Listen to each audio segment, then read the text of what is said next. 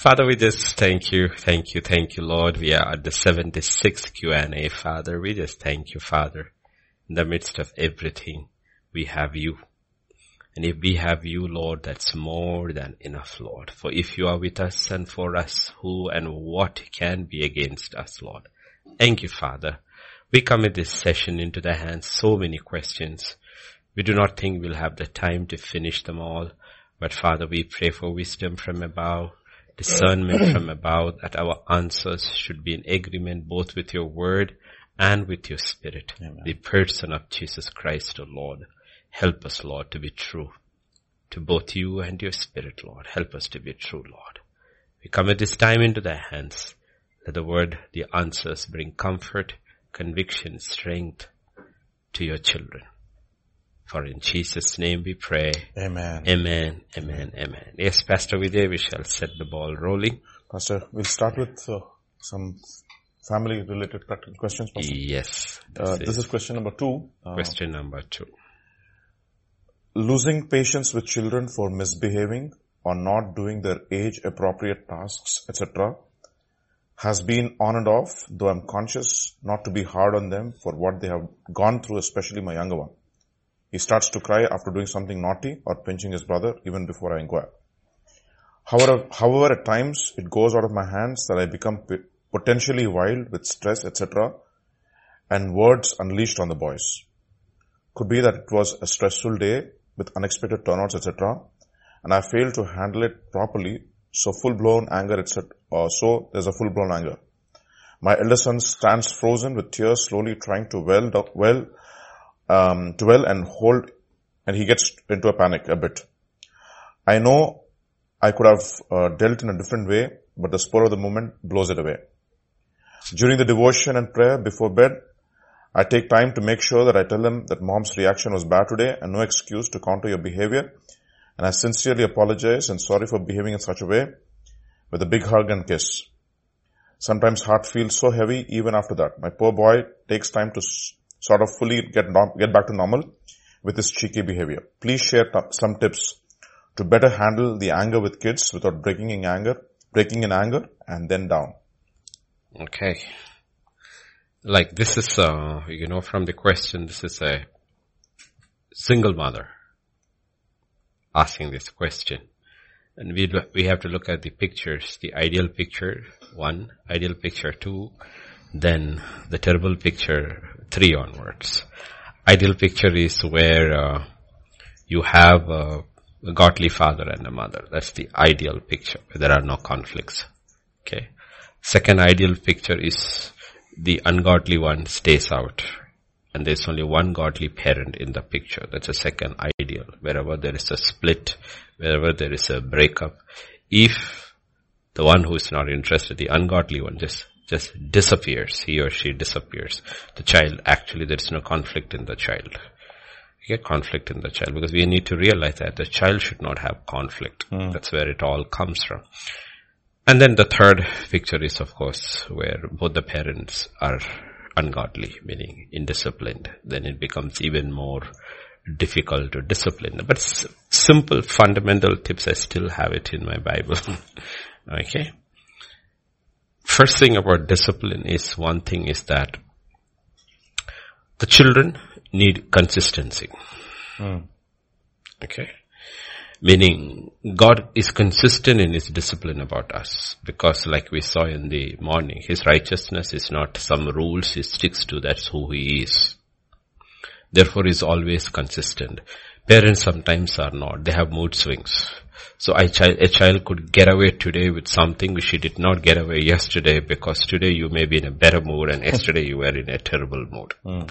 So your moods have, are irrelevant to what the truth is. Yesterday you may be in a terrible mood. Today you may be in a good mood. But if the error of the child, whatever the child did was the same, the punishment meted out is still the same. Exactly. The discipline is still the same. It does not differ according to what. That is where consistency has to be there. And children are very, very sharp. Remember, they're born in sin, shaped in iniquity. So they have a mind which is not kosher. They're very easily able to see how they can get away. how they can get away, okay? Second thing is Proverbs 13 and verse 24. 13, 24. Yeah. Can we have? Yeah. He who spares the rod hates his son, but he who loves him is careful to discipline him. Okay, so discipline, and we, Jesus will talk about that, okay?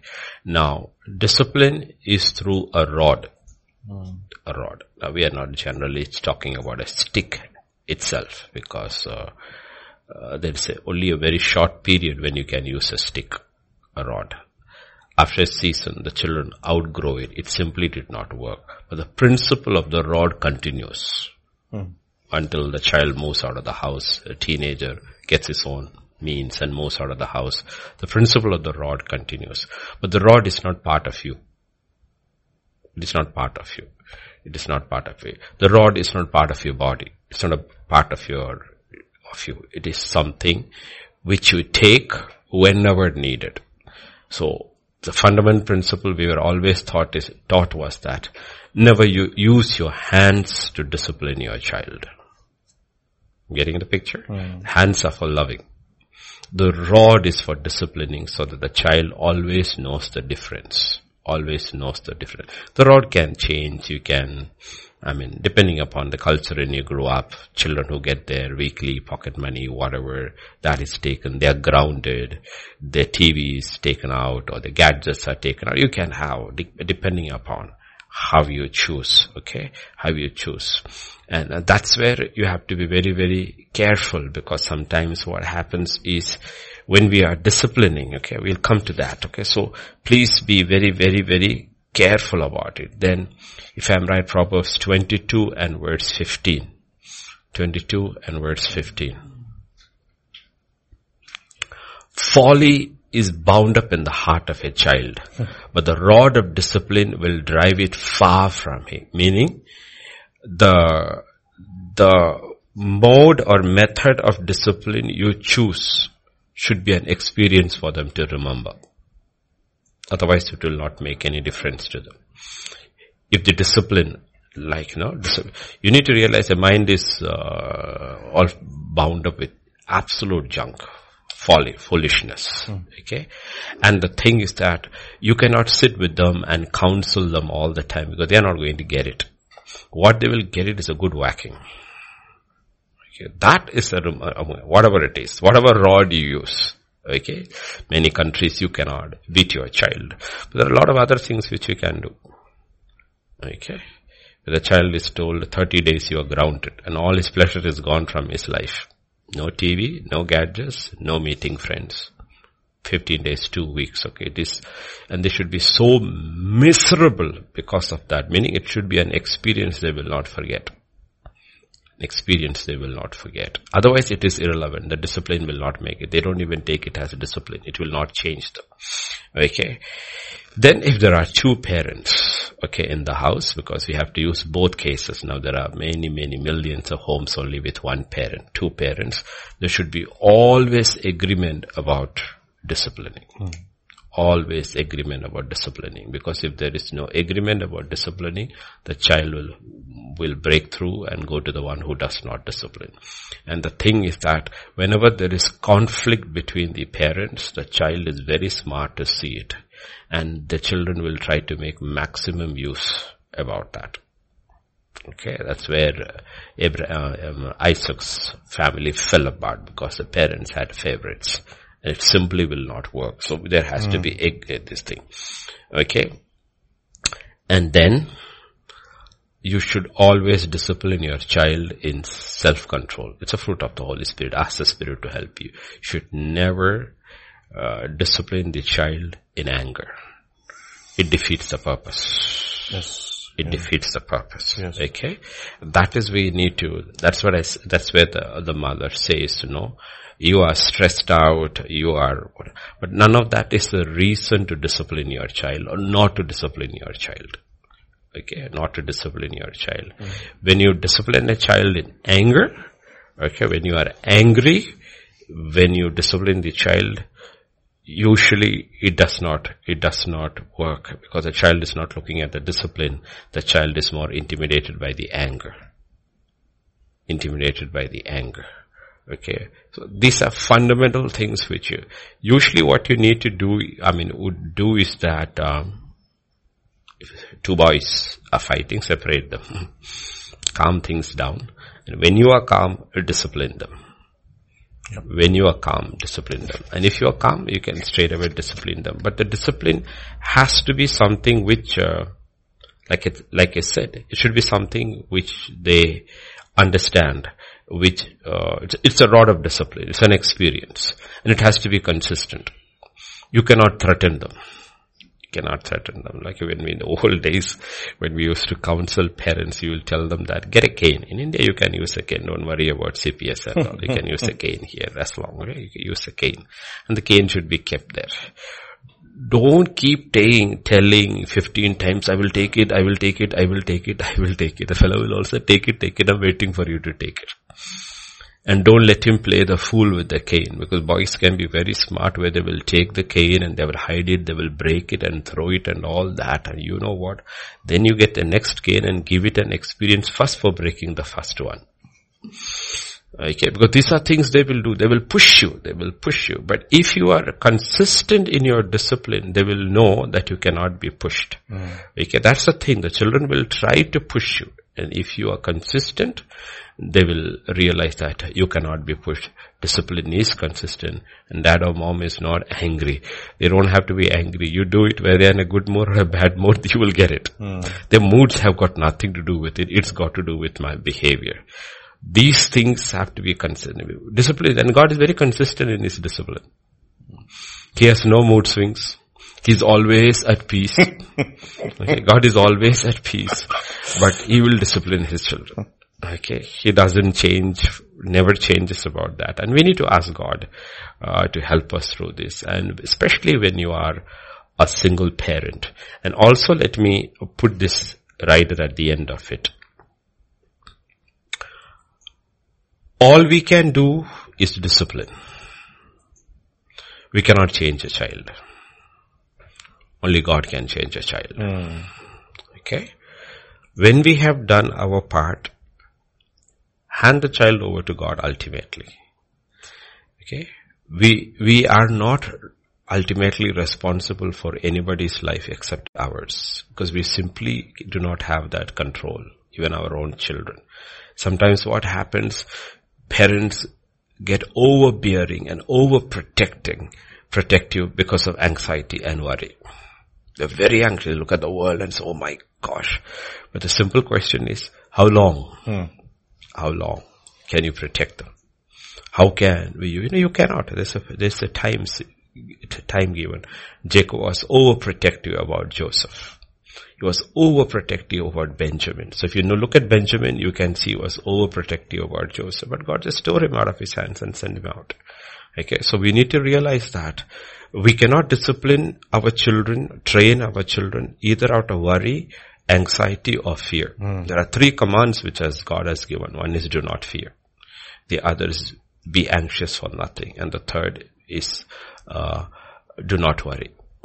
One is Matthew 6.34, the other is Philippians 4, 6 and 7, and one is 300. We can pick yours, hmm. where, wherever he has said. And these are commands, these are not counsels. And we can deal with our children out of fear, out of anxiety and out of worry. And God says, you do this thing out of discipline. It will not work ultimately.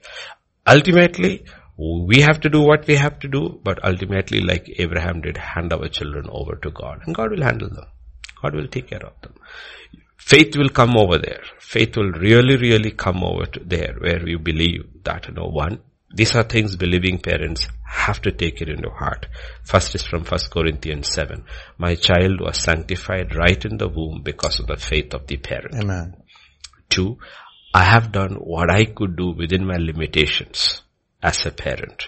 Three, I have committed my, dedicated my child to the Lord in church or whichever way. I have dedicated my child and I have handed my child over to God's hands. And whatever is handed into God's hands is safe. You have to believe. My child will not be lost. Hmm. My child won't be lost. God will do everything that He will do to see that the child reaches his ultimate destiny safely. The discipline that we give him is not to save him. We cannot save a child. The discipline that we give the child, him or her, is so that he will prosper. He will prosper. That is the purpose. We are not disciplining a child to save. Nobody can save anybody. Only God can. We are disciplining a child so that after he is saved, Saved. all these things will work for him For him, exactly. work for him. Post will work for him. Mm. Okay, post salvation. But our primary concern is salvation. Mm. And that's in God's hands. And you should be absolutely be very sure about it. Absolutely be very, very sure about it. You know what? My children will be saved. I'm not going by what I'm seeing. I'm looking, putting my faith in the word of God. The word of God says very clearly, by faith your child is set apart. It has been, who set it apart? God set it apart. And God's word set it apart. And I will stand on these two witnesses. Hmm. He said it and his word says, and that's enough for me. Hmm. I will stand on my word and I will bank my life on my word that my child will be saved because God said it. Okay. And you know why this is important? Because once, because all the worries of believing parents are not about their future or their career. It's always about their salvation. Mm-hmm. The worldly parents worry about future, career and all, but godly parents always worry. Job's entire fear was about that. He had enough money. He wasn't even bothered about their future or career. He built, gave them all homes and flocks. They had everything. But he was very worried about their salvation. Hmm. Okay. And that is one thing we should not worry. We do what we have to do, but we are absolutely putting our trust not on what we are doing, but what God has said about our children. That our child, I will give you that verse for people who are listening. First Corinthians chapter 7. 714. 7 14. First Corinthians chapter 7 verse 14. For the unbelieving husband has been sanctified through his wife, and the unbelieving wife has been sanctified through her believing husband. Otherwise your children would be unclean. But as it is, Yeah. powerful Super, word, super they are holy. They are holy, sanctified, set Okay, apart. They are holy. As it is, they are holy. One, it, all it takes is the faith of one parent. One parent. And all the ones who are writing, whether single or otherwise, they are, but they are believing parents or believing parent. The Bible says your children are holy. And we need to stand on that. Like we stand on our salvation, not on our works, but what God has done and God has spoken. We stand for our children on what God has spoken. And you know what? Anxiety will go. Because you know what? When our children, especially today's world, as our children grow older and they become teenagers and they go into the world and they get into that music and all kind of scene they get in, anxiety level will start going up. Hmm. Anxiety level will going up, you know, but we, we have to believe, okay? God had chosen Joseph and Egypt cannot destroy him. Hmm. He was chosen in his mother's womb, set apart in mother's womb, and Egypt cannot destroy Joseph. Cannot Joseph. We look at what Joseph did, but we don't look at it. It has been already preordained that Joseph will not fail because he has been chosen in his mother's womb. He has been set apart. I'm not taking out human will over there. But I'm saying that the sovereign will of God can overrule human will too hmm. Sovereign will of God can. So there is this thing about predestination there and the human will. They go work together. Mm-hmm. they work together. Okay. So if you are a believing parent and you have a child, the sovereign will of God has already operated over there. Your children are holy. Holy. Exactly. The. Children are holy. It's the words. Mm-hmm. First Corinthians seven fourteen is a very comforting word for believing parents whose children are disobedient. Yes. Okay, you say, you know, I stand on this. I stand on your word. I stand on your promise. Yes, Pastor Also, Vijay. one question that I had uh, when you were talking is just uh, maybe slightly off a little on a different tangent because when you're saying you have to, your discipline has to be consistent, uh, irrespective of how you feel, uh, whether you're feeling good or feeling bad. Now, often I've seen, at least in Indian families, there are a lot of emotions that that get involved. I mean, There's shouting or screaming or whatever it is, the whatever the emotion or outburst people may have. And also I've observed when, when I talk to people generally in, inside the church, uh, specifically is that a lot of people, when they look at scripture or even they, when they listen to the message, they try to look at scripture from the prism of their problems. Okay. For, for example, um, they will look at a particular scripture and they try to interpret it from the experience that they, that they have had. And that is how they even respond. Now, that is not the way, if, at least to the best of my knowledge, scripture is objective. You have to look at the situation, I mean, look at what is what it is saying, and then you have to apply it into your life and not look at scripture through the prism of your problems or whatever situation that you're going through or whatever baggage you may be ca- carrying. Mm. But I often have seen many times when you when you talk to people generally also mm. is that I've seen that uh, even when they listen to a message, for mm. example, uh, you you you could be saying something in a very different way and they'll take it and apply it in a completely tangential context.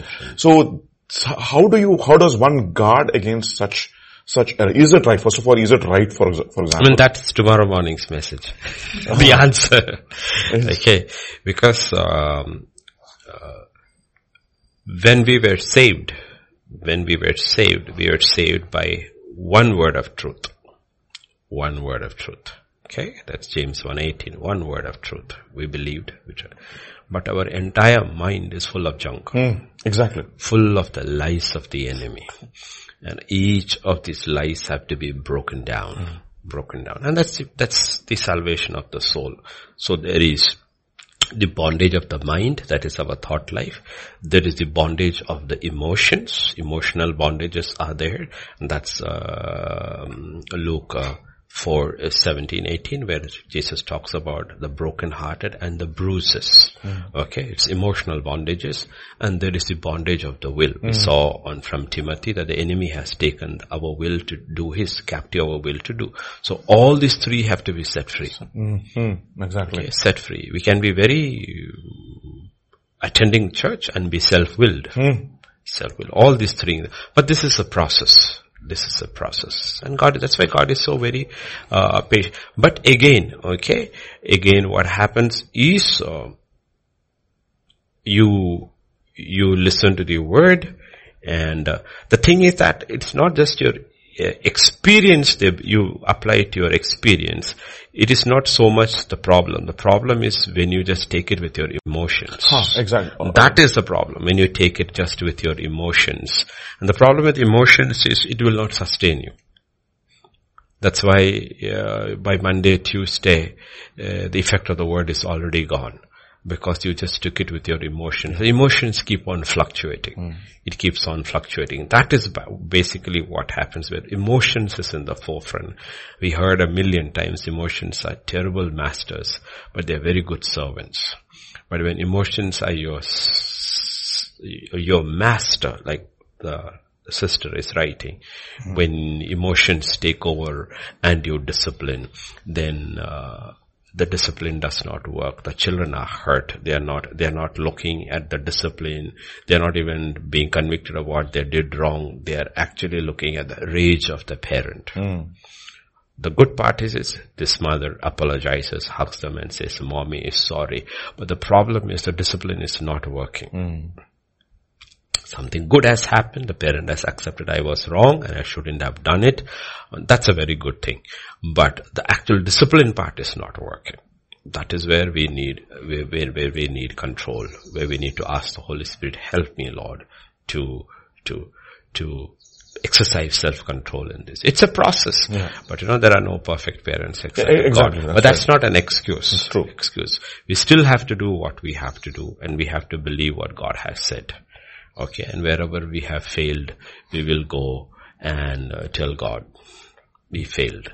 And God says, I know. Says, and you know, and God says, you know what? You have failed, but I will not. Mm. I will not. I will not fail you. Where you have failed, I will take over. No, so there is a constant surrender involving in parenting. But like I said, no fear, no anxiety, no worry. It short circuits the whole process. We have to believe we have to believe. Otherwise what will happen is it will mess up our other areas of work, like this mother, a single mother working, anxious about her two sons. It will affect your workplace. Mm. And you know what? Many people are terrible workers. It's not because they do not know how to work, because their minds are consumed with anxiety mm. of their home. Mm. I always tell, even till yesterday I was telling, couple of people, I was telling them. When you go to office, detach your home. When you come home, detach your office. That's how you function. When you go to office, detach your home. You will function well. If there's an emergency, you'll get a call. That's a different thing. I'm not talking about it. When you come home, detach your office. Hmm. Don't bring that baggage here. don't take your baggage over there. And that's why workers become sloppy. They make mistakes because they carry this over to here. And that's, Jesus says, we should be able to do it. Jesus says, be anxious for nothing. But with prayer, supplication, make all your requests known unto God and the peace of God will guard your mind and your heart. And once you have left home that way, you have the peace of God guarding your heart and your mind in your workplace and you are able to function well. And then when you're leaving office, cast all the office work into the Lord's hands and the peace of God will guard your mind and heart hmm. about office in your work and you're able to. So you, we should be able to do it much, much better than the people in the world. And this is, which you practice. All this is practice and the more you practice, you will realize, you know what? The kingdom of God is not a matter of talk. It's a matter of power. Oh. And you know what? You can handle stress. It's going to be a stressful, stressful life till Jesus comes. Stress is only going to increase. And how do you handle increase? How do you handle the stress? Simply by applying what God has said in His scripture. Yes, Pastor Vijay. Okay. Pastor, uh, some more questions on pride. Uh, okay. Uh, so we'll look at that today. It's uh, question number four. It's question number four. Believers in the ministry or not mm. toggle between the rope of struggle, humility to subtle, uh, to subtle pride self-righteousness, defense, etc. For some in the ministry, the deep hidden pride is so deceptive and prolongs until God intervenes and does something. Knowledge of God, prayer life, word life, revelations, jobs, or anything can break the ceiling to form the pride substance in us. How can we truly examine our hearts to see pride without any denials? See, um, the the uh, now we need to be very careful about it when we talk about, okay? Uh, we need to feel good about our accomplishments. God has no issues about it. Hmm. The only thing is that we should not feel we are better than somebody else. That is when pride comes. Hmm. He's not saying that you do, I mean, you, let us say, you did your exams well, you got an A or an A plus. No, humble, don't feel good about it. No, it's not. Feel good about it. Enjoy it. Enjoy it. Excellent. So this thing, throw a party, call your friends. Enjoy it. Enjoy it. But don't consider yourself better than them. Better than them. That is when pride comes in. Mm. Pride comes in is that we start feeling we are better than others and we start comparing ourselves with others, okay? The opposite of pride is also a sin. When you are, you feel inferior. That is also sin. When the Bible says we are fearfully and wonderfully made, everyone. Everyone was made fearfully and wonderfully. It is not just certain people. So it, God is not saying feel good about your accomplishments. Mm. Okay. That, uh, in that way, if you want to put that term pride there that way, it is not a bad thing. When pride becomes one is that when you want to exalt yourself above. That was the issue with, uh, with Lucifer. Lucifer could have looked in the mirror and says, you know what, God made me really beautiful. I'm really good looking. And I go, I'm, I'm really smart. Okay. But when he started thinking, I'm smarter than the others, he wanted to lift himself above and then finally he wanted to put himself on par with God. That's when the problem comes. That is when the problem comes. So we need to be very, very clear about it. Okay. Otherwise we'll say, okay, my son passed class 10 with distinction. I should not celebrate because, you know, celebrate. Hmm. Celebrate. And the next door neighbor's son also gets it. Rejoice hmm. with him. That is how you need to understand. How do you understand whether you are proud or not is that when somebody else gets the same or more than you, are you able to rejoice or not? That is the actual signal. Or you are only able to rejoice on your own accomplishments when you are pointed, when you are celebrated, when, when somebody else is, do you feel this feeling, sinking feeling or whatever you want to call it inside, no? That is the key. That is the key. When you are not able to rejoice when somebody else does. That is the issue. That's how you look at it, Sakti. Otherwise God doesn't have any issues. God doesn't have any issues. No, you celebrating your success. God doesn't say don't succeed, don't celebrate your success. Okay, he has all, have no issues with, you should celebrate success. You do well, you should celebrate in sports, in any field.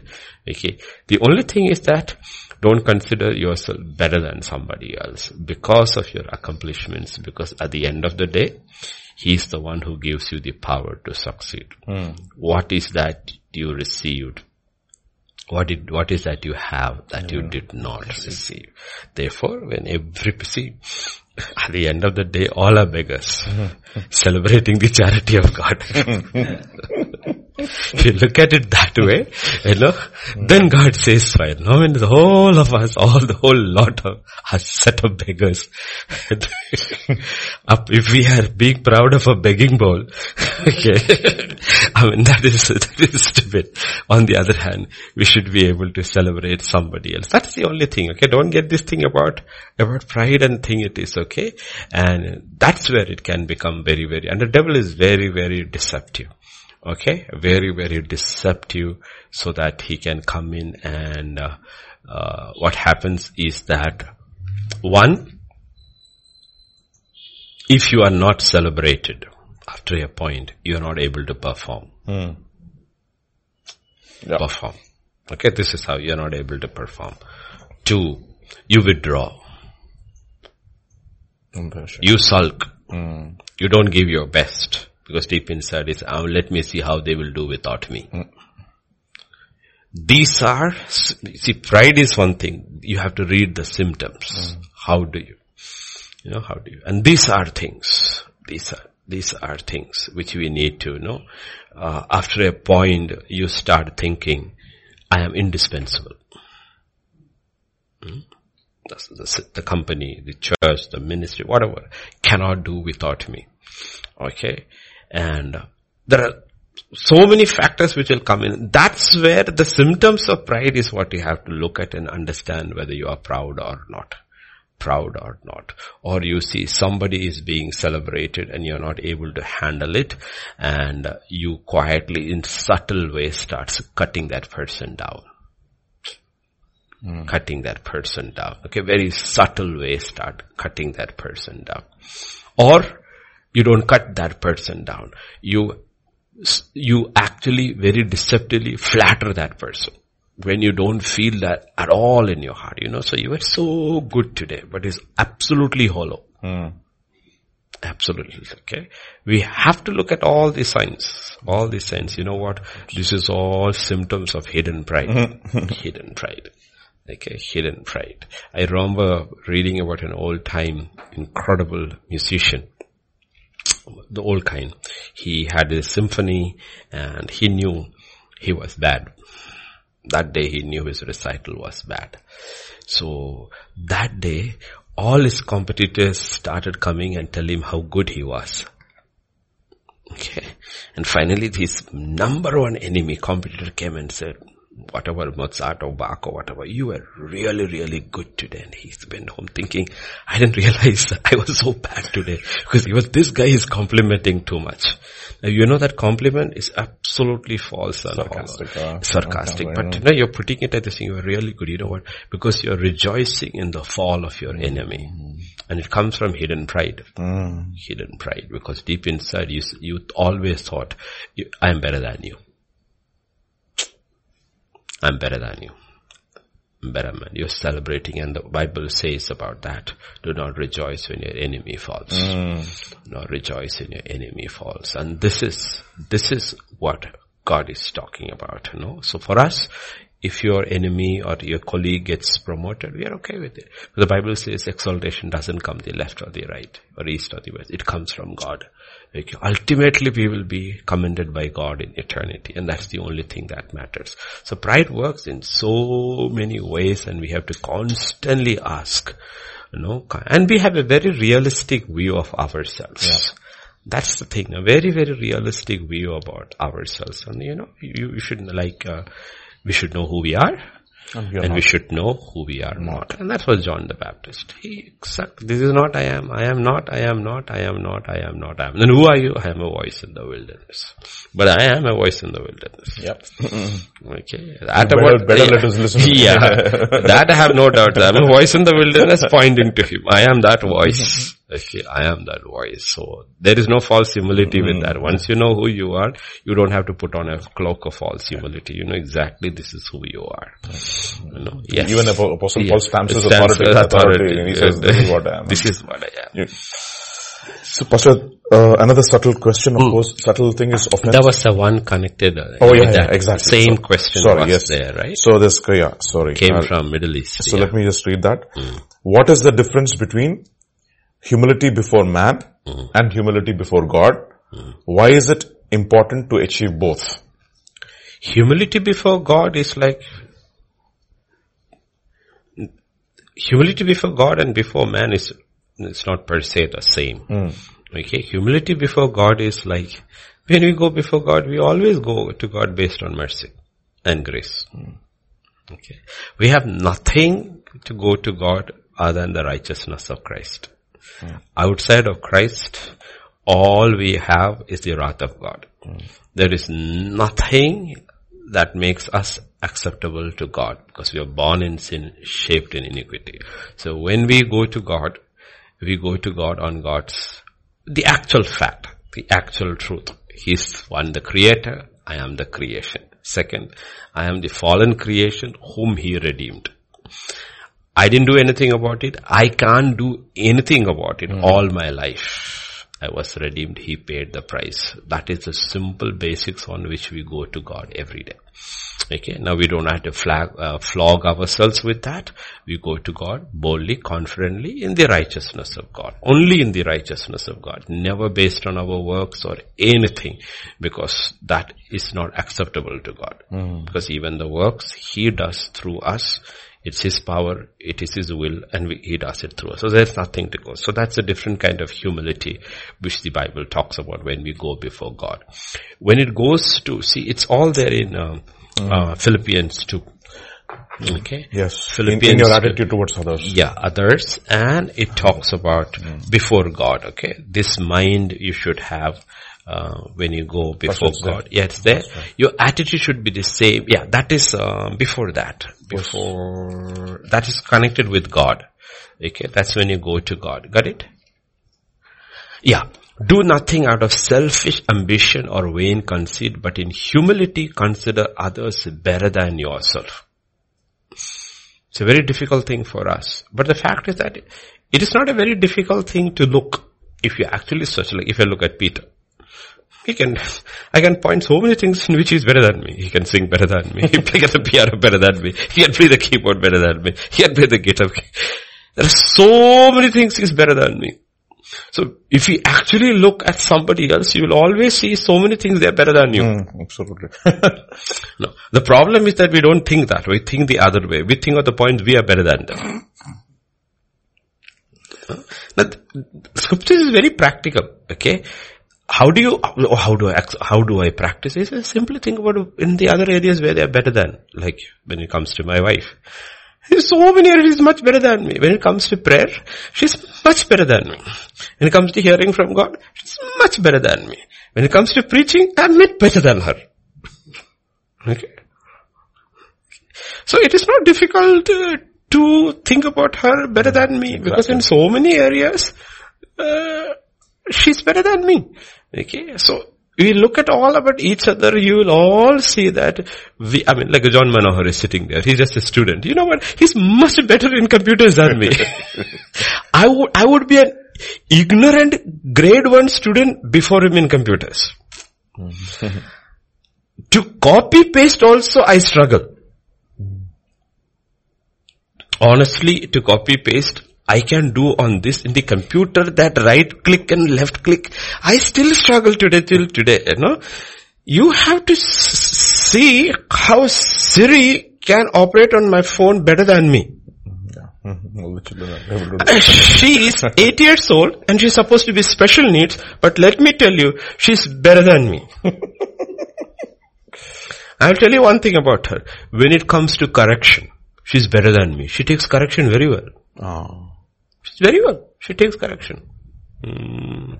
Well, so will, will tell her, Siri, that's not a, okay grandma. No temper tantrums, no sulking, nothing. You know what? I still sulk if God corrects me. You know that child, in so many ways, I've noticed it so many ways, no? She will take a no from me or ma very well. Never shows any reaction. You know what? She's better than me. In so many things which I still struggle. So actually look around, it is not so difficult to see somebody is better than us. Okay? And God says, you know, you know, automatically when you think somebody, you know, that attitude of humility comes. It is not so.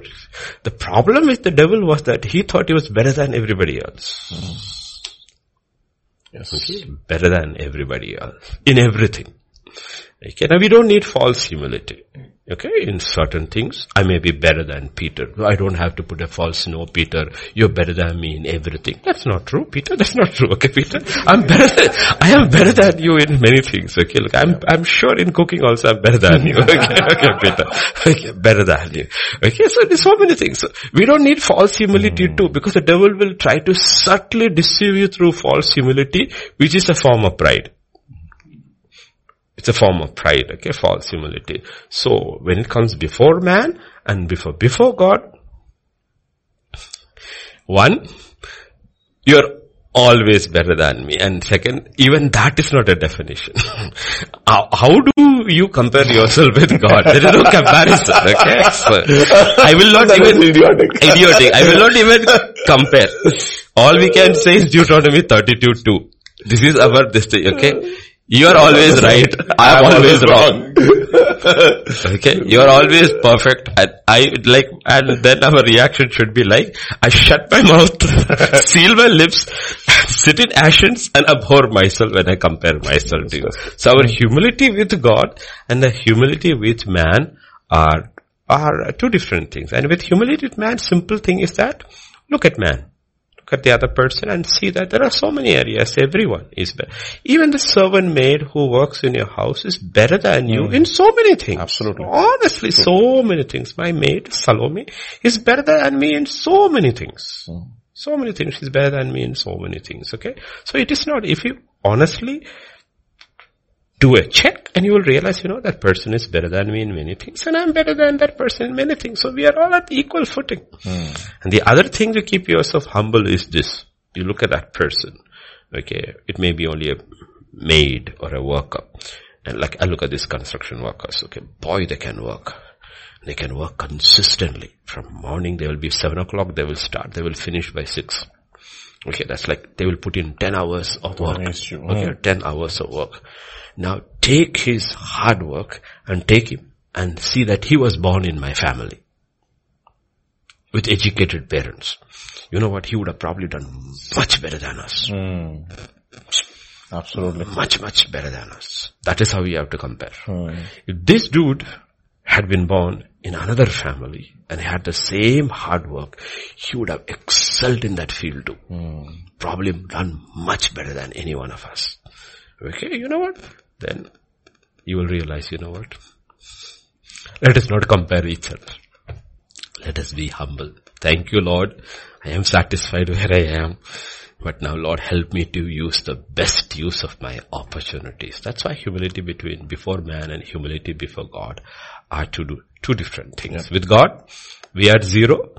He is everything. Mm-hmm. With others, you can always see people. And you know what? That will keep you humble. Also, that, that also actually mm. also shows us mm. how well we can work with the other person. It, Yeah, that because, makes- because only those people who are humble enough, they'll be able to work with each other. Because you are able to identify the other person's mm. strengths. You can work as a team. Team. That's how God had made Adam and Eve. They were supposed to complement each other. When devil came in and injected that pride, they started competing with each other. And the first words of Eve in the Bible is a word of competi- competition. You look at Genesis chapter 4 verses 1 and 2. It's not a word of complimenting. It's a word of competition. The first words uttered by Eve, the woman. Because he came and what did she say? She said, with the help of Lord, I have brought forth a man. She does, she doesn't say we have brought forth a man. There's no we there. It's gone. Yeah. She'll acknowledge God, but she'll acknowledge her husband. Look, ask the question, can she bring forth a man without a husband? But she does not accept him at all. The competition has come in. Has come in. You know, and we need to realize that in a church, as a mm-hmm. church, We have to work together. we are working together. Together, yeah. Okay. Some may be seen in front, some may be not seen at all. And Paul says some organs of the body are not seen at all. But they're more important than the ones that are seen. Mm. God will ask you, you want a lung missing or a hand missing? You will say, Lord, the hand, right? Hand. But you see the hand. You don't see the lung. But now we know. we know, right? That's what God will say. No? So in that same way, you will realize that's what happens. Com- compliment, uh, competition has come in with the help of God. I have brought for the man. Okay, I have brought for the man. And that's what is, okay, gave birth to Cain. Yes. Yes. Pastor, there's, uh, the, there's one question which is, I think, a very nice uh, continuity to this. On pride, it's on offenses. Okay. This is question number one. One, okay. Uh, let's re- uh, read that. Jesus said to his disciples, this is the NIV uh, translation of the of Luke's Gospel, chapter 17, verses 1 to 4. Things that cause people to stumble are bound to come. But woe to anyone through whom they come. It would be better for them to be thrown into the sea with a milestone tied around their neck than to cause one of these little ones to stumble. So watch yourselves. If your brother or sister sins against you, rebuke them. And if they repent, forgive them. Even if they sin against you seven times in a day and seven times come back to you saying, I repent, you must forgive them. Question is, how to guard our hearts in dealing with overcoming offenses? And offenses will not consume our whole being of uh, Tape tape, replay. tape replay, hurt, reject, rejected or opening the door for enemy to invade and at times such stress can lower immunity and cause sicknesses. That's okay. Also, it's challenge, it's a challenging war between the flesh and the spirit to stay calm, relaxed or stay put during tough storms and seasons of unknown to respond in the right manner rather worrying, uh, worrying or tense, etc. Okay, this, these things will change from level to level, okay? Now we say life is like a set of concentric circles. The first circle is you and God. The second circle is you, your spouse and God. The third concentric circle is you, your spouse, your children and God. Okay, that's how it goes. So, first thing is that guard your heart from being offended with God. That's what Jesus says. Matthew First 11, thing, yeah, Matthew 11 Six. and verse 6. The first thing you have to guard your heart is praying. Blessed is the man who does not fall away on account of you, me. can you put NKJV? Yeah, NK. Blessed is he who is not offended because of me. Okay, that's the first thing you have to guard your heart. That you are not offended by God. Offended by God when things go wrong in life. And you will see Job is not offended in one and two. He's not offended. When bad things happen, people get offended with God. Why does it have to happen to me? Guard your heart. Okay, how do you guard your heart? That's by meditating upon the goodness of God. Hmm. That God is always good and God is always right. God is always, something bad has happened to it, something good will come out of it. Or, it's not God's fault. I must have goofed up somewhere. Or somebody else in the line of chain of command has goofed up, but it cannot be God. Why? Because of who God is. That's how you guard your heart, being offended with God. Second thing is your spouse. And with, your spouse, always I will tell you, with your spouse, the first couple of years of your marriage matter. Hmm. Matter. That's why in the law it was given that even if you are in active service of somebody is recently married thinking, let him not fight, let him go. What are these conditions put? Because in the first year or two of your marriage is when your relationship is established. And in that relationship, trust has to be established trust has to be established. You see, we talk about love as emotions, but it's not emotions. Love, it's not emotions. Love has many other manifestations. One of the things, like, I look at my, I look at my life. I look at my wife. Okay. You know one thing? Where we can come through almost any issue, it's because I trust her with my life. Amen. Mm-hmm. Trust her. I'm not saying she's loving all the time. I'm not saying that. That is irrelevant. Mm. We all will have our mood swings. You will wake up cranky. Oh, that's irrelevant. But you know what? You can trust her. You you can trust your spouse with your life. What is that? He will, she will not harm me Cause harm. Yes. will cause harm me. Hmm. Okay. And that is important. Because if you can establish, that's, that's the same thing with God. You know, Lord, I know you cannot trust me. But I know I, I can trust you. Hmm. I can trust you. That you will never harm me. You will never harm me. Even when you discipline me, it is for my good. You hmm. will not harm me. You know what? Therefore, you do not get offended. Okay. Second thing, what happens is once that trust is established in that relationship, what happens is that when issues happen, mm. you don't carry offense. You forget. Mm. You can always talk it out. Mm. And after some time you realize, you know what? You don't have to, you don't have to get offended. This is what she is. after some time you laugh at it. You know, no? He's not going to change. He's not going to change. And he's not being offensive. That is what he is. He's not being rude. He loves me. He cares for me. She loves me. She cares for me. You know what? After sometimes, you know, it's like a sore in your this thing, you know what? You get comfortable with it. Okay. Now if it suddenly goes, you miss it. you will say, you know what? You don't have to change. I like you. I like you the way you are. You don't have to change. It is good. You know what happens? But in the beginning, those things offended you. Mm. Beginning, those things offended you. Okay. Things offended after some time, you know. I mean, there is in, incredible, I mean, it's humorous, funny, sad. It's a memorial service of a gentleman who died. Gentleman who died. And his wife is speaking at the memorial service and in the memorial service, she is humorous and she is funny. She said, none of you will understand it, but you need to realize that I miss my husband's snoring. I miss his farts. it may not, you may find it funny, but you know what? I miss it all because he, all that was part of him to me. Part of him. All that was part of, it was part of our life together. Mm. So part of our life together. Time you get married, okay? okay. And then we will talk about that. Okay. Uh, okay. The thing is that it could be embarrassing, it could be embarrassing and offensive to somebody else. But what does it mean? Adam and Eve were naked and they were not ashamed. Mm. You know what I mean? They're vulnerable was, to each other. They, there was nothing offensive in their relationship. Mm. Okay, you snore, you drool, you drool, okay, you pass gas. All that is part of that inner sanctorum.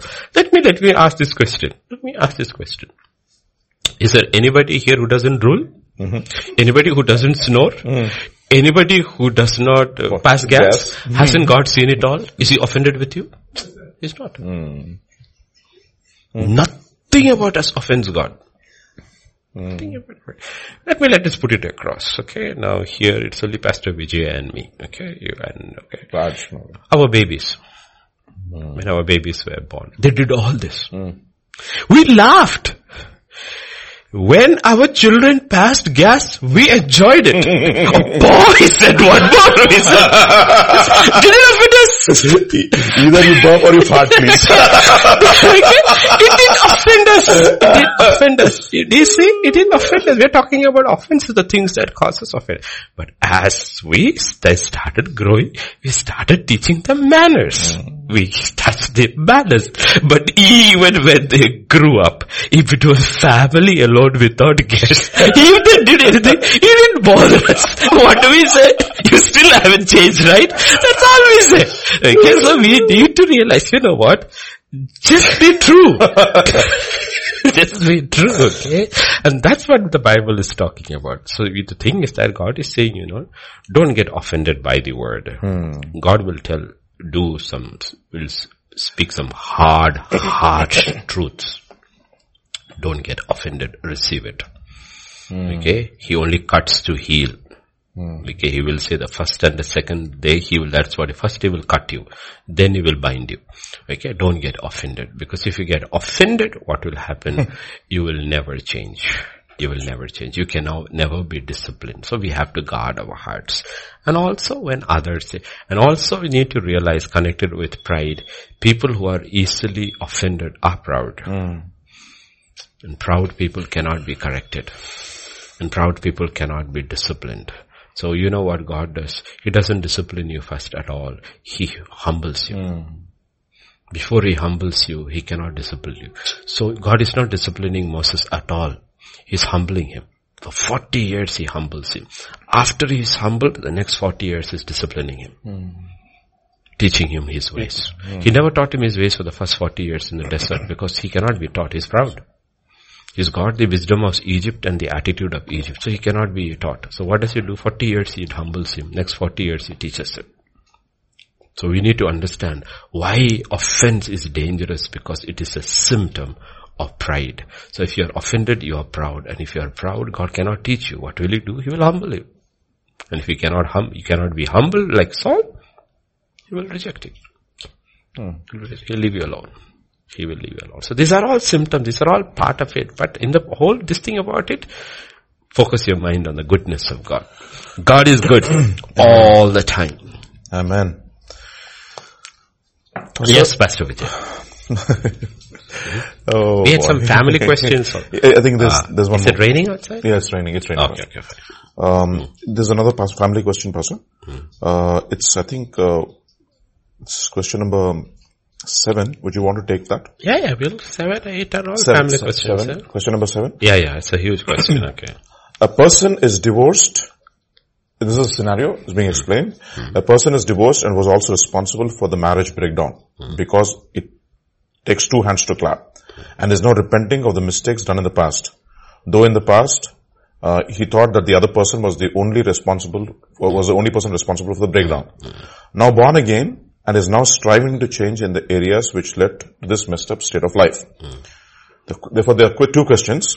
Will God allow a second chance to marry if nothing can be done about the past? Because mistake was ours too. Okay. Now let us come to this. It is a huge, huge issue. Okay. Let's get to this fundamental principle about marriage issues. Okay. Go to the primary chapter is First Corinthians 7. So when there are issues in the marriage, the issues in the marriage, okay, chapter 7 verse 10. Okay. There will be conflicts in the marriage. It can be anything. Lord, all kinds of conflicts can.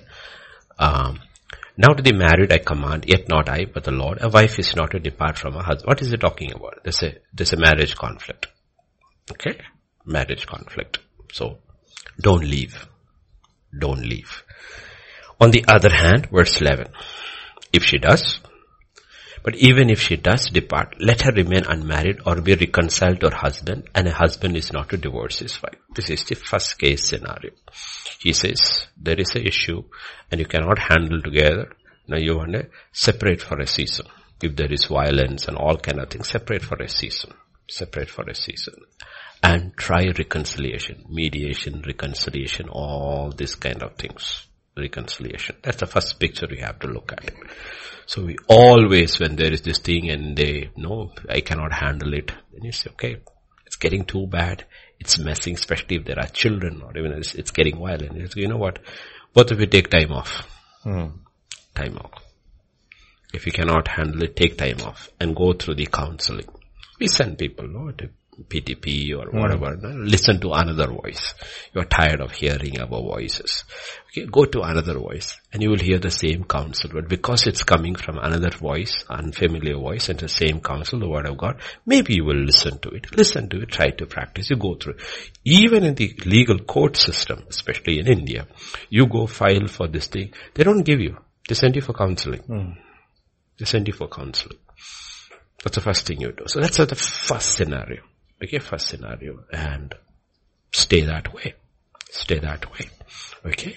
Then, coming further down, on the other hand, it does not work. Okay? Work. Okay? Then, uh, if you come there, hmm, verse 15. One five. 1 5. But if the unbeliever departs, let him depart. That's a brother or a sister. Okay. But there is one person in that party who says, no reconciliation. I want out. I want out. I'm moving out. I'm moving ahead with my life. He or she. It can be either, that's why a brother or a sister. Okay. The other person says, I don't want uh, reconciliation. I'm not waiting. I'm going ahead and I'm filing for divorce. With or without your consent. I'm going. And if you don't come, I will have it ex parte. You have to look at real scenario, okay? How you look at, and then the Bible says, a brother or a sister is, not, not under, under bondage in such cases. The other person was waiting. He was, he or she was willing for reconciliation. On what terms? God's terms, not your term or my term.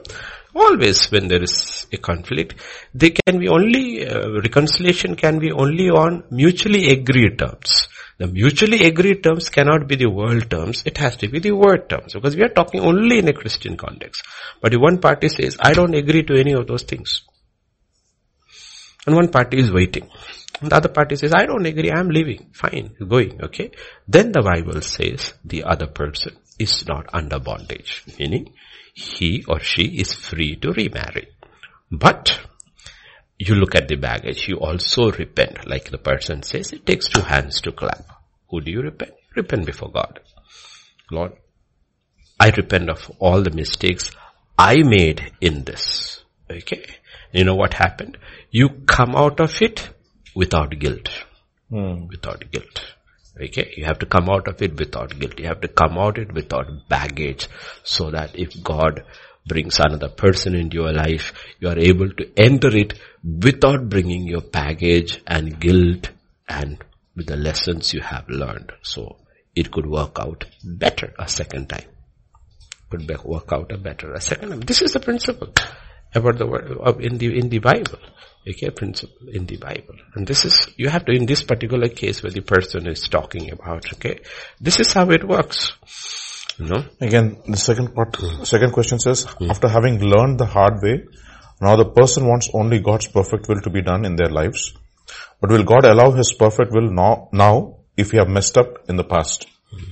If yes, how to become the Rebecca for Isaac or vice versa? Yeah, God's perfect will can still come. No, God, so, see, the perfect will, there is only one condition for perfect will. Offer your body as a living sacrifice and renew your mind.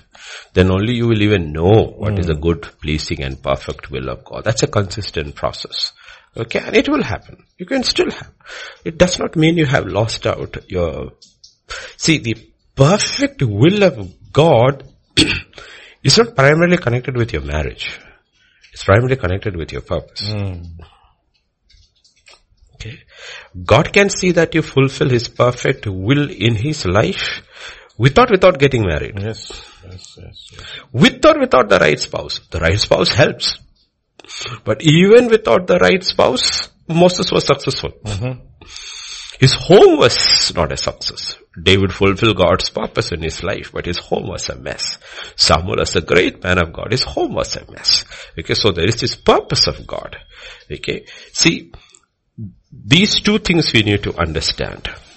When it comes to marriage, like we say in this thing, it takes two to tango. Mm-hmm. So you can be only responsible for your part of it to be guiltless and to do the best you can. You doing the best does not mean your spouse, whether it's a man or a woman, will give the best. Now, honestly look at the first two chapters of Job. Can you get a better husband than Job? No. God himself. Did he get a good wife? Did it change her? Did it change her? Did it make her a kind, loving, sacrificial wife? No. No. It didn't. Does that mean uh, it was Job's fault? No, you look at Job, he's, God commends him. You know what this guy? This is a really good guy. He's a man who fears God, upright, blameless, shuns evil. He's prosperous. I mean, what more can a woman ask? Oh, yes. ask for. Did it change her? No. But did Job fulfill God's purpose? Yes. He did. So we need to look at when you're talking about marriage is one thing, purpose. Marriage is part of the purpose. But even if your home fails, you got a partner, you got a spouse who is not so gung-ho about God. That does not mean you should not fulfill your purpose. In hmm. that case, Moses could not have fulfilled God's purpose. Um, Samuel. Samuel could not have David. fulfilled, hmm. David could not have fulfilled. They all fulfill God's hmm. purpose. Though if you look into all of their homes, their homes. There are other people, you will see their homes are fantastic, but they never fulfill God's purpose. Exactly. So th- that's a question that I had. Ideally, exactly. it should be both. So there, there could be a situation wherein uh, the person who's who's studying, or I mean, he's doing the ministry.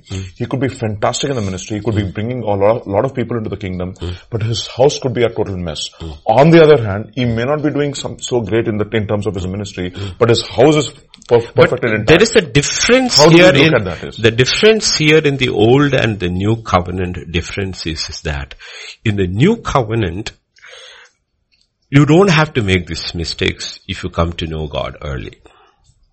Okay, like John Manohar is sitting over here, Peter is sitting over here, Sammy is sitting here, Doctor, all four bachelors are sitting over here. You know, you don't have to make these mistakes. Because in the new covenant, we are promised personal guidance from God. In the old covenant, that wasn't there. It's random. Okay, it's random. Don't only, don't marry outside your clan, meaning outside Israel. That's all that is said.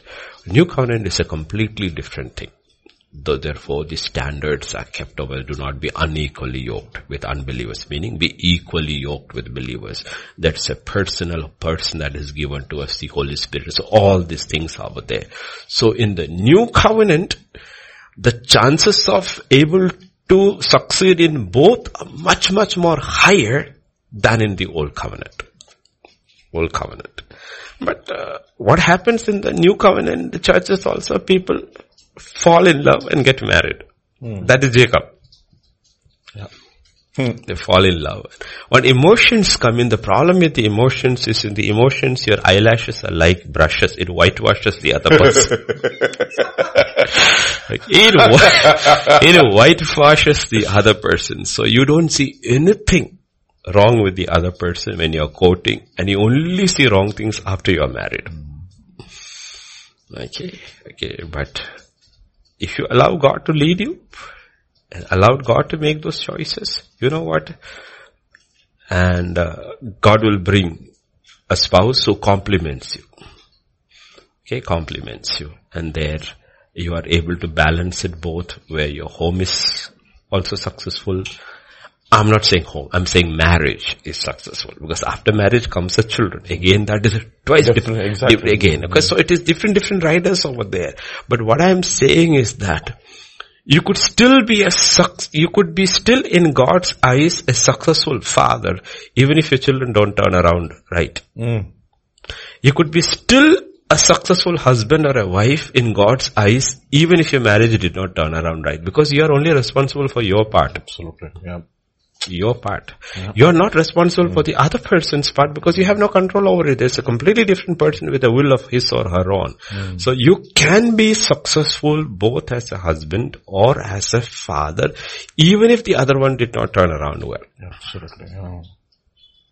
Okay. Mm. And that's how God looks at it. But you can still protect if you make your right choices with the kind of knowledge of word of God we have been given and the spirit that is given, we still can make decisions which, you know, with a renewed mind, which does not conform to the pattern of the world. You know, so to that person that's talking it about, yes, that- it's still possible. So seventh, so seventh question has another uh, uh, also part. Having said that, this is what I want. Can I have some areas in which I'm still not able to surrender? Like the guy should be at least a bit taller than me, or come to the church where I'm uh, where I'm going because I feel I got a place where solid doctrine is preached. Okay. this height and all is, um, it's irrelevant. Okay. I mean, those are simple, uh, flesh things, height and looks and all that. Just need to be pleasant looking. Even if you're not pleasant looking, it does not matter. Ultimately, the outside do not matter. Is that how many millimeters is the skin? Yeah, that's all it is. These things don't matter. Okay, it does not. Those things are, oh, okay, I mean, mercy. I mean, if you surrender that, if you can, I mean, I understand a girl's heart saying that, you know, I want a husband who's taller than me. And God will honor that. He will give your husband that honor. But if you surrender that on the, you, when you go to God, you say that I surrender it on the altar, Lord. See, this is my, in my mind. But if you, if the guy you have picked for me is shorter than me, I'm okay with it. If it's, that's your will. This is my desire, but I put my desire uh, in your- I am delighting in your will for me. Delight in the Lord and he shall give you the desires of your heart. You know what? I'm going to delight in your will. If you pick me for me a man who is two inches shorter than me, I will delight in it because it's your man. And God will give you a man who will be taller than you. Usually I've seen that's the way God works. Okay. Second thing about there is that about going to church. This is where you need to be very, very, very, very careful. Okay. Now, God gives you a man. It's a godly man. But he goes to another church, which is also good. Also good. If you notice in our church, many of you are new, so you do not notice.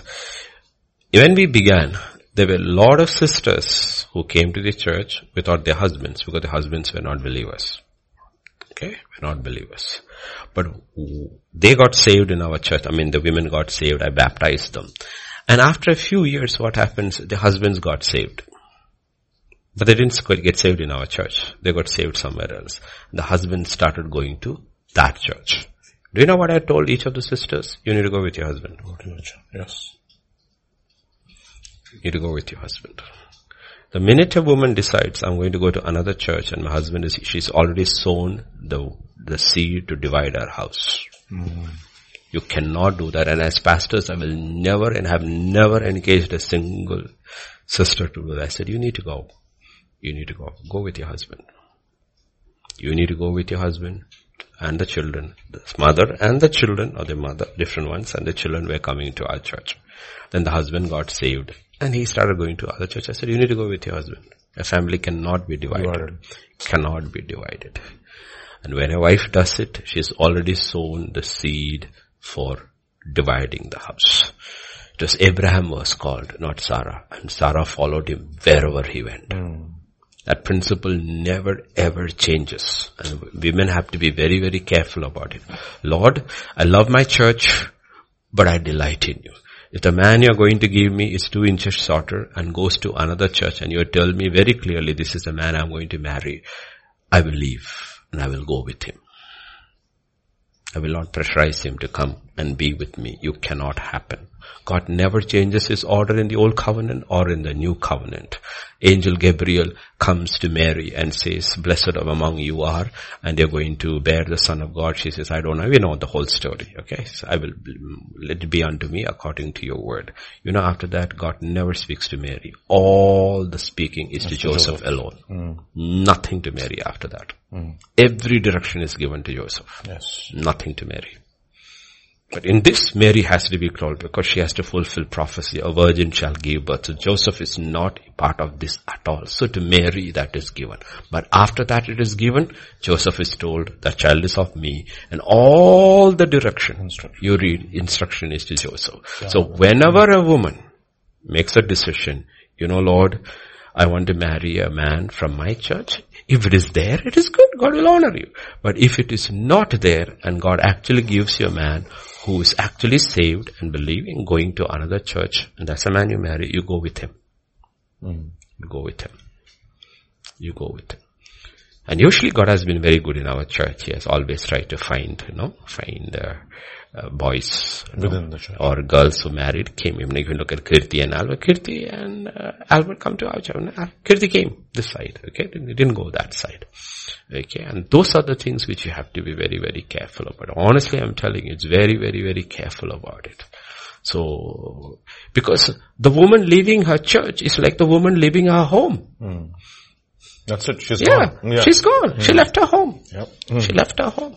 Okay, she left her home. Rebecca left her home. Mm. She did not, she didn't say, and Abraham was very clear about it. Isaac will not leave. Mm. Rebecca comes to Isaac's home. That's the way. And Rebecca has to leave her church too. And go to Abraham, to Isaac's church. That's the way it is. So make all these requests before God and say, Lord, I love my church. I'm very comfortable over here. But this is not the only, GTC is not the only church. Yeah. Mm. Oh, this, there are hundreds of good churches around the world, better churches than all that. And I surrender my will to you. I will go by what your word directs and I will not. You know, otherwise you will know what will happen is that you have divided your house already. And God does not allow division there. You're one, you're not two. The wife cannot pull, uh, pull, uh, the husband to that place. Then it becomes the demonic spirit has entered into the godly house. The Jezebel spirit is operating mm. because it is not Ahab. Ahab is a title. It's Jezebel who's running the house and over a godly thing, over a church thing. That's what I said. You have how subtle the enemy is. How does he enter into homes? Because over spiritual things. If you're a Christian family, over spiritual things, he will ask the woman to take the leadership. And the man is quiet. And he doesn't. And you know what? He has become Ahab. The Jezebel spirit has taken over. She may be praying, she may be fasting, she may be doing all these things. But you know what? God is not there. God is not hmm. there. All kind of things may be happening, but God says you have broken my foundational principle. That is not the way it is. So before you get married, all these things, and if you're married, repent. Repent before God. Before, repent before God, because God will not allow that. In the long run, what will happen? Your home will fall apart. Your home will fall apart. No? Yes, Pastor Vijay. No, so I think question number eight also, uh, at, Question it's a kind of a follow-up question. It says, should a woman go out to work after marriage? Okay. First thing is that a woman should work, okay? okay. Let us go to the beginning. As Jesus always said, let's go to the beginning. Genesis chapter 2. And verse 15.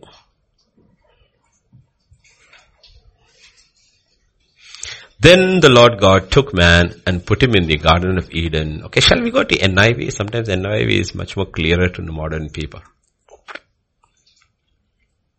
To work. Okay, so work started. God is a worker. God put man to work there. Okay, understand. God put man to work over there. And verse 18. The Lord said, it is not good for man to be alone. I will make a helper suitable for him. So the first question we need to ask is, if you put 16 and 18 together, what is God creating Eve? To work To along work with him. Along with the husband, yes. Okay? to work along with him. Okay? They should work together. They should complement each other. They're both working together. Uh, Genesis 1 will say the fivefold blessing over that, but they're going to work together. So man is a worker, the woman is a worker. Each one is complementing each other. Adam is help, uh, Eve is helping Adam, and Adam is helping Eve. It's not that Adam is working and Eve is helping. No. They're both helping each other, right? Pastor Vijay helps me. And I help Pastor. Like if I preach tomorrow, I'm helping him. If he preaches tomorrow, he's helping me. It's as simple as that. We are together in the ministry, right? Every time he uh, ministers, he's helping me because he takes the load off me. And every time I minister, I'm helping him because he's taking the load. So please don't ever think that uh, Adam is the one who's working and she's only a helper. No. They're working together. They're working together. So, now when it comes to that, we need to realize the whole Old Testament, this thing, and uh, we have to look at, like I said, principles. The world has changed. Hmm. It is no longer like the old days where primarily occupation was farming, agriculture, farming. That was primarily. Or men went to war. Yeah. Farming and war was basically two this thing. Okay. so that is not this thing. Now life has changed. So when the question is asked whether the woman should go, out to work, it's completely a spiritual decision where the man and the woman takes. That's where I said incredible trust and understanding has to be there. Has to be built. Trust and understanding has to be built. Okay, built. You have to look. Let us, let us, um, uh, let us use an example. Uh, they are married. It's a godly marriage, everything. But the woman is much more qualified. Much more qualified. Okay. And the husband isn't qualified like that. So they agree, you know what? You go to work. It has to be among them. Or else they decide, you know what? You work and I'm satisfied with what you bring. Godliness with contentment is a great thing, but everything has to be in agreement between the two. Hmm. And the thing is that the woman goes to work. In some cases, woman goes to work. The man also goes. Both go to work. That is good as long as the children are in there. Once the children comes in, priorities has to change. Hmm. Priorities has to change. Okay, priorities has to change. Now the other side of the story is that let us look at a scenario. If the woman is going to work, the man is looking for a job. He does not have a job. Okay. That does not mean he's jobless. The woman is going to work, the man is the woman's helper. Like the woman is the man's helper. Why is she going to work? To help the man. So what does the man do? Help he the woman. help the woman. Simple. Hmm. He has simple, he has to help the woman. Meaning, he has to take care of the home. Both are working and you can afford it. You need to get a maid. And you may have to pay through your nose, that's fine. You have to pay. Okay? Because you have to be very, very careful. Don't look at the Old Testament, understand the principle. You can't say, my wife is going to work and when she comes, she will do everything. No, it's not possible. She has only two hands. She's not a Hindu goddess. Okay, she has only two hands. okay. Okay, she has only two hands. You have to be very, very practical about it. There is sacrifice, there is investment over there. What are you going to invest in? You're going to invest in a very good person a very good mate so that the load can be taken off of your wife. Mm-hmm. And if you cannot afford it because you're only one person working and the person happens to be the wife, you know what? You will say, I'm still the head of the, of the home. But you know what? I will help. What you are not able to do because you are out, I will do it all. It's not a big thing. And that's why if you look at modern men, most of you people sitting over here, men can cook. Yeah. Can cook. And men should cook. If you want your wife to work in an office, you should cook should wash. And there's nothing demeaning about any of these any things. Of things you cannot sit there and say, I will do nothing. You be better cook everything for me in the morning and go and come back in the evening. I mean, I, you got your principle from somewhere outside the Bible. Mm-hmm. You got a principle somewhere outside the Bible. I will not change the nappies. I will not this thing, you know, you, it's simply outside the Bible. That is not how it, the kingdom of God works. That's what I said. First thing you need to have trust, absolute trust and uh, there is love, there is no, I don't want to use the word love. No, I don't want to use the word love. I want to use the definition of the word love in First Corinthians. You have to read that to understand what love is because love is the word that is used in the world and in the kingdom. And they are not absolutely polar opposites. Okay, love is patient. Love is kind. I like that word, love is kind. You know, love is always kind. And the, the a marriage is filled with acts of kindness. Mm. Filled with acts of kindness. Yes. And marriage is oiled and kept together with acts of kindness. Mm. And that's how we are, God is kind to us every day. Like you will say, no, she doesn't deserve it. Nobody, we don't deserve anything from God. God yes. Anything from God. Full of kindness. Okay? And it does not envy. Okay, it does not envy. If your wife is doing much, much better than you, there should never be jealousy in a marriage. Excuse me. Never be jealousy in your marriage. Okay, never be jealousy. And you know, marriages are destroyed by jealousy. Hmm. Destroyed by jealousy. Now think about it. Let me put this example, okay? Okay, let me say, I play badminton to play badminton. Raj plays badminton. Let me ask this question, Raj. Does your left hand play better than your right hand? No, it's your right hand, right? We are both, we are not lefties. Is, is your left hand jealous of your right hand? So husband and wife are one. If she succeeds, it's my glory. Hmm. If she excels, it is my glory. It's my glory. Okay? So there's, there's no room for envy over there. So no room for envy over there. No, we are, we are looking in terms of a marriage. Okay. So the question, the simple, the question is whether sh- should a woman go out to work? I would say it differs from family to family.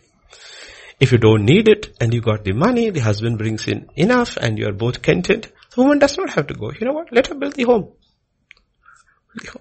And on the other hand, if you do not have that kind of money, then I would say, you know what? Both of you work. Save money. Hmm. Save money. Delay the babies. Save money. And once the babies come, let the wife quit. Let the wife quit. You know what? More than all the money you can bring, more important is the children. Children. And through it all, you can do different kinds of jobs. uh, Raj's wife, Apu does a good job without going out to work, right? She has all her little, I mean, if you ask God, He will show you different ways you can, what are you going out to work? Not Notice for your career satisfaction. Let's be very practical. It's to make money. Money, essentially. essentially. Okay. Today, if you sit at home also, you can make your money. And God can give you ideas. Okay, so you don't have to necessarily go out to work if your husband is working. So this is a purely spiritual decision where the husband and the wife have to sit together with understanding and decide. And decide. Mm-hmm. Like I said, the key thing is this. The home has to be a very, very happy place where there is a lot of joy and a lot of contentment and no rift. Okay, because the danger of these things is that unlike the old days when men and men went to work, he was not tempted because the workforce was men. Workforce was men. There was no temptation. There were no females working over there. But the world has changed. So there are women coming from unhappy homes, men coming from unhappy homes. It's a tinderbox. box. Hmm. It's a tinderbox where the enemy is trying to set you up. Set you up. Okay? That is where when a man goes to work and a woman goes to work, the home should be very, very content, godly, where you spend a lot of time in kindness, complimenting, appreciating each other. Mm. Otherwise what will happen? The enemy will set you traps. What will happen? There will be other women, the enemy sets you up. Who compliments the man who doesn't get anything in his house? Or she gets in the office what she doesn't receive at home and it becomes a dangerous workplace. That is how office affairs starts. Now that does not mean therefore we throw the baby out of the bathwater. No. no, that's not what we do. That does not mean men should not go to work only in where only men are there or women should If you find a place like that, that's good. But that is not the way it is. The way it is is that the thing, the, the, Um, love not the world or the things in the world. But the world is right there and the things are, every window is full of things. How do you overcome it? You overcome it by how? Loving God with all your heart, with all your mind, with all your strength. That's how you overcome it. This has to be replaced with this. Once this is replaced with this, then it, this loses its its its its uh, appeal. appeal. It loses its charm. It loses its appeal. You know what?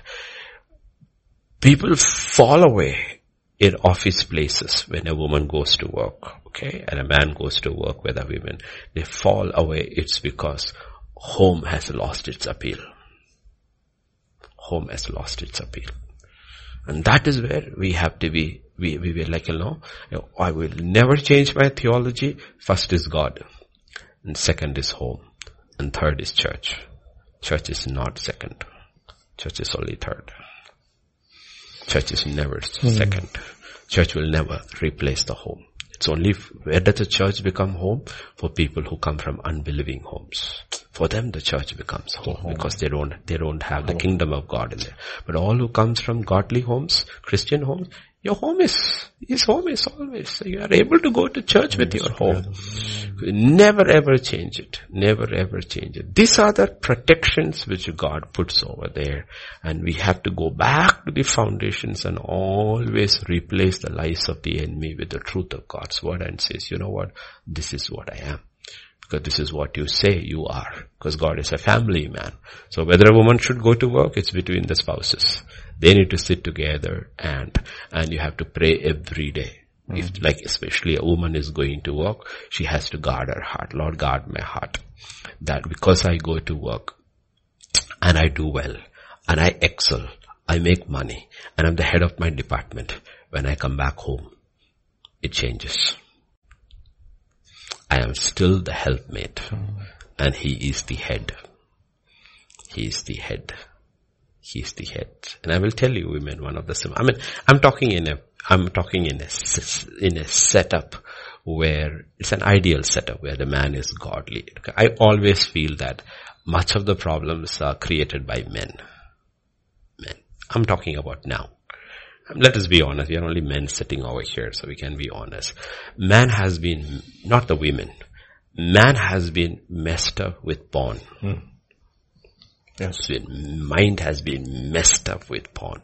The problem with porn is that it objectifies woman. It devalues woman. So the young people who are getting married are coming with a devalued picture of the woman.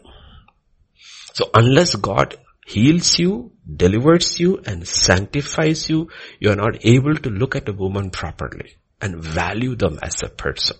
Okay. And second, the woman has come with centuries of abuse. Mm. And abuse is from males. Mm. It's patriarchy. That's why they hate patriarchy. Patriarchy was never supposed to be there. Patriarchy was supposed to put a ring of protection and honor around women. Okay, so we cannot blame patriarchy, we have to blame the abuses of patriarchy. So, it is, this is a man whose mind is messed up getting married with a woman who is abused. So a lot of people need deliverance before they should get married. Mm-hmm. So they have appropriate right picture in their minds and their hearts. Okay, and then we, uh, men are MCPs, okay? Okay, you know what an MCP is, right? It's not this thing one. It's a male chauvinist pig, mm-hmm. okay? Men are very chauvinistic, you know? And, uh, we need to get that picture out. Okay, we need to get that picture out. Okay, we should be absolutely male without being a pig, mm. without being chauvinistic. Okay, absolutely male. We are male and they are female. So we understand that they are weaker than us, but therefore we treat them with honor. Mm. We do not treat them with dishonor. We don't look down upon them. Amen. We don't look down upon. These are all issues in the marriage. I'm not saying that uh, you become perfect and get married. All you need to know is the fundamental principles of what we are in Christ and apply it and uh, forgive one another daily and grow in it. But guard your heart. Guard your heart. And the woman also, the woman today, because it's women's lib and people are going out and they're working and they're succeeding in their career. You see, one of the fundamental reasons marriages break down today, unlike any time in uh, human history, marriages is that uh, old days it was like this. The woman was under the protection of her father and brothers, father and brothers. Dinah, you remember it was not the father, it's the brothers who took the law in their hands. Protection. And then from there, she was handed over to the protection of her husband. She's always protected because the world was evil mm. and wicked. And there was so much abuse. So the woman had to be protected. So her father's house to the husband's house. And therefore, her mind was different. It was trained that way. That's how she grew. Today everything changed. The woman is educated, the girl child is educated, and sometimes they are much better educated than the men, and they do excellent, and then they go out to work. And so first when they went to study to school, they experienced a level of freedom which was not available to women for centuries. Mm.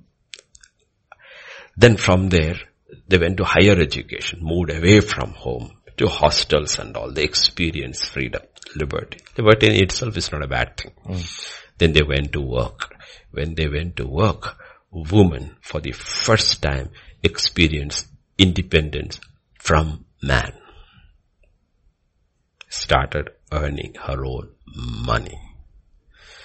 Now, in a home, that can be a very dangerous thing. Why? Because woman was made out of man. Man was not made for woman. Yeah. Woman was made for man. But when financial independence comes, it's a very, very dangerous thing. If you're a believing child of God and married, you need to guard your heart. The way you guard your heart is that as soon as you get your salary, come and give it to your husband. says, I give it to you. Finances matter. And if you're a godly man, you will say, you keep it. Or we will work out our expenses and we will save the others. Finances, what are you doing it? Every time you get your salary and give it your husband, you are telling that, you know, I'm not independent of you. Mm. I'm not independent. Finances is power. Yeah. Money is power. And what is power? Power to be independent. Why did the younger one just walk out of the house? He didn't. He said, I want my property. Yes, first. Because yeah. there's no point in going out to experience your uh, liberty without the power to experience this. Money gives you power and money can be a very, very dangerous thing. Man never had issues with it because that was the, always the way for centuries. Mm-hmm. It was man went to work and he made the money. Okay, but now a woman. So women have to be very, very careful about it. Do you know what? I go to work, I do well, I make my this thing, but you know what? I will never forget who I am in Christ. Mm. In the Bible, I'm not saying I am not saying that is not in the Bible, Timothy. Right, first Timothy. Chapter 2. Yeah, chapter 2. The last three verses.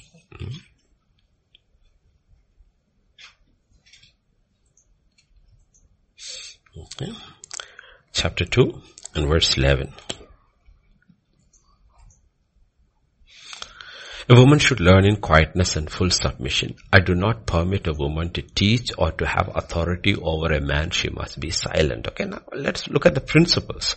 For Adam was formed first and then Eve. Okay, Adam was. So if you go to verse 11 and 12, if you look at verse 12, what does it say? Okay, what does money give you? Gives you authority. Yes. Gives you authority. Gives you authority. And the financial freedom which the woman has, that's why it's a very difficult, and I mean, it's a very difficult thing for a woman to make a lot of money when a husband is not making it and be submissive. And if she can be, she's a great woman. In the book in Proverbs 31, she makes a lot of money. Money, yeah. She makes a lot. The, the fellow, her husband looks like a loafer who's sitting at the gates all the time talking to the elders. Maybe he was a magistrate. But she seems the one who's making, he's, he's got a salary probably. She's making all the money. He's doing the business. She's doing the business. She's making a lot of money. Mm. She's handling all the resources. Even the Shunammite woman also. Yeah, the Shunammite woman also. No, so if you look over there, but uh, she's a submissive woman. She does not take that authority and abuse it. She takes authority and uses that to bless her home. And we need to look at these fundamental principles. Otherwise what will happen is that it will mess you up. And that is why divorces are so rampant in today. The primary issue is not because you had an affair or not. That is not the issue why marriages are breaking. It's a marriage of independence. Well, marriage cannot be independent because it's a relationship of dependence. It cannot be of independence. And but where does the issue comes from it? It has become what was meant to be a complementary relationship has become competition. And pride comes in, envy comes in, uh, submission does not come in, loving does not, kindness goes out of it, and all kinds of insecurity comes up when the man becomes insecure in that relationship. Why? Because he's not bringing in the money, she's making more, all kind of things. That's why the God said in the first two years the marriage really makes a difference. If you don't become one by then, you'll always have trouble up, down the line. And after that, because of other necessities, they, you know, it's like two bogies in the train going ta-dang, ta-dang, ta-dang. They go on like that. That's all. They're not going to really. Honestly, most families, if you look around, most families are sticking together only for other reasons. Hmm. Other reasons. Okay? I mean, it's like, where can I go? There's nowhere to go. So I'll hang on with you. It's more like that. but that's not the way. It I'll tag along. I will tag along. She says, I will also tag along. But that is not the way it was meant to be. Never meant to be. Like we will always say, uh, marriage is supposed to be like wi- wine. The older it gets, okay, the better and the more valuable it becomes. Yesterday, I think it was 137, uh, $137,000. The oldest wine in record was sold, one bottle was sold for $137,000. Okay, I think 137, 134 something. I may have got my figures wrong, but the oldest wine available was sold for 137. It may not be great wine, but it's very old wine, so it's very valuable. Uh, that's what marriages should be. Marriages should be. The older it gets, it gets more better. It should get more valuable. Very valuable. Now let me ask you this question as we have closing, Yeah, as we close. Was Abraham's marriage more valuable in the beginning or at the end? At the end. Where we do we learn from Abraham and Sarah how to be married at the beginning or at the end? At the end. At the end. It becomes more valuable for all of eternity. Towards the end. She calls him Lord. She calls him. She understands. And you know what? He is absolutely loves her. Loves her. It's not valuable in the beginning. It becomes really, really valuable towards the end because they have learned through it all how they really become one. They really become one towards the end. Okay? But like I said, all their experiences are there. You know, so we look at them and says, you know what? We don't have to waste time trying out a lot of things. There we have a wealth of experience in the Bible. You know what? I will just take God's word on trust and we will start putting it into practice. You know what? And God can restore marriages. God has to restore hmm. marriages. But ultimately the decision is between the husband and the wife and they have to. But as far as possible, let the man work. Let the man work and be content. And if the woman is working, work hard, save money. Mm-hmm. And when the children start coming, tighten the belt. Yep. No, tighten the belt. You can, I mean, if you cut out things in your life, you can live life very content, very happily. Mm. Very, you actually even eat well. in India, you can eat well. It's not so expensive. It's not so expensive, okay? You just decide very straight away. This is the boundaries I'm setting. We're gonna live a very simple, but very happy life. And uh, you can. The more you get into the world, the more unhappy the home becomes. The more unhappy the home becomes. Before I close, let me give you one illustration. It's an old, old, old story. Many, many, many, many, many donkeys years ago. It's supposed to have happened in a small little countryside, rural side town in Texas. There were, you know how they are, very far spread out homes, estates. I mean, it's all the simple poor people, not very rich people or anything. And then this mining company came and they were started digging. When they started drilling, they found oil in all those areas. You know what? Overnight, every family became millionaires. Overnight. Let's, I don't remember, let's put there were 11 families. 10 families became millionaires overnight, except one family. In their land, there was nothing. Every, 10 families overnight became millionaires. One family just remained the same. 30 or 40 years ago, somebody went and did a survey. 10 families who became millionaires, all their marriages broke. The one which did not strike any gold, they remained together. Their home was stable and all were Christians. Okay. So you need to ask yourself, what do you want? If you're given a choice, do you want to be one of these ten or do you want to be the eleventh? Is the question. Okay. It's an incredible story. Incredible, real story. What that only because finally they also sold their land because there was no point in going. They moved over there. The man found another job, but his home remained the thing. They still remain godly. They never divorced. The children also grew up in the church. They never became millionaires or something. But all the others, their families fell apart, their children fell apart, everything, you know what? That is what wealth brought in. Hmm. And so we have to look at all these pictures and ultimately we have to have a value system that is based on God's word. God first. Godliness with content. Yeah, God first. Home next. Home next and then church a close third. Close third. Very close. God, my home, my church. And everything revolves around that. Revolves around that. And you make your decisions based on that. Amen. Amen. Yes, Pastor Vijay, we shall pray. Yes, Pastor. Yes, pray, Pastor Father, we just want to thank you, Father, for this time. Thank you, Lord, for all the questions, Lord that Lord, that we had and the answers that you've given to us. Thank you, Lord. Thank you. Thank you, Father. I pray that every answer that we have received, O oh Lord, um, even if we didn't have the, that question, O oh Lord, Father, it has ministered to us, O oh Lord, and we thank you, Father, for speaking to our hearts. Father, reorienting our value systems, O Lord, Father, just teaching us to realign ourselves not with the way that we think or that we think that is right, but to re- realign ourselves with what you say in your word that is, which is close to your heart. And I pray, Lord, each and every one of us will take all these answers, the questions, the lessons that we have learned even through these sessions, O oh Lord, to our heart. Take them seriously, not take them casually. Let it not become another exercise, but Lord, we'll truly, truly apply it into our lives. And Lord, I pray, Lord, it'll bear fruit in, even in our lives, even a hundredfold, Lord. We thank you, Father, once again, Lord, even as we, uh, Father, depart from this place and Father, that you choose to give us yet another day in the land of the living, that you will all be found in your house on time, prepared to worship you, to enjoy your presence and to hear from you. We thank you, we praise you, we give you glory. For in Jesus' mighty name we pray. Amen. Amen.